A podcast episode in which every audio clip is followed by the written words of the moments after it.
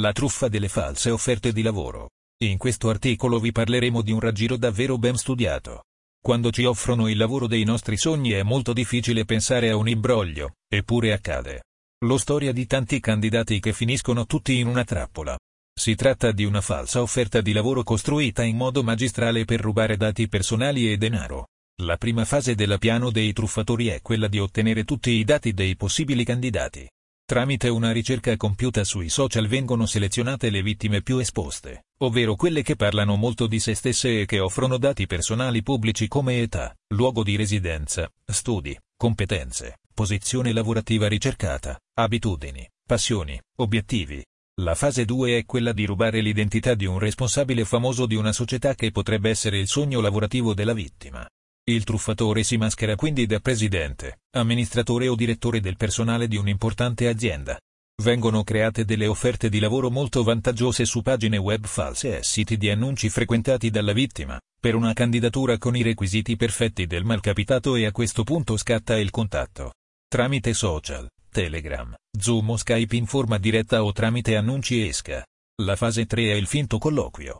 L'impostore solitamente spiega che l'intenzione dell'azienda è quella di aprire una nuova filiale proprio nella città della vittima o in un luogo che ama e loro lo sanno grazie alle informazioni pubbliche che hanno trovato. Il colloquio viene logicamente superato ed il candidato vittima ne è super felice. Proprio in questo momento di gioia arriva una lettera su finta carta intestata aziendale nella quale viene richiesto di inserire dati personali e anche dati delle carte di credito e dei conti correnti, apparentemente necessari per l'accredito dello stipendio. Se questi dati non sono sufficienti a poter prelevare soldi dalla vittima viene proposto in aggiunta o contestualmente di acquistare un kit necessario per lavorare. Il kit ha un costo fisso stabilito dall'azienda e viene mostrata anche una brochure. La vittima paga il kit senza farsi domande, visto che abilmente gli fanno notare che i costi del kit saranno assorbiti dallo stipendio molto danaroso. La fase 4 con la variante fuga dei malviventi. Il truffatore sparisce, Ogni recapito è stato cancellato. Il candidato scopre di essere stato truffato ed oltre alla beffa si rende conto del danno.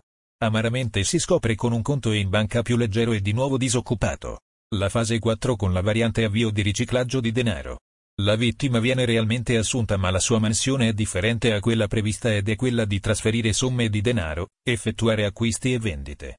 In realtà, si tratta di operazioni di riciclaggio illegali. La morale di questa storia è di prestare attenzione a questi elementi prima di cadere in una truffa. Attenzione se il contatto per una proposta di lavoro è in direzione inversa, ovvero non siete voi a proporvi ma è la società che vi contatta direttamente.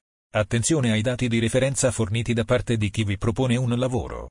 Fatevi sempre inviare una email ed un numero fisso aziendali da verificare e confrontare con quelli presenti online. Richiedete di prendere visione del contratto di lavoro prima di firmare qualsiasi impegno o inviare qualsiasi dato. Potrete far valutare il contratto da una figura professionale esperta o da un patronato. Cercate la società che vi propone il lavoro e dal sito internet ufficiale leggete il numero e fate una telefonata per parlare con il responsabile del personale, trovando una scusa. Informatica in azienda diretta dal dottor Emanuel Celano.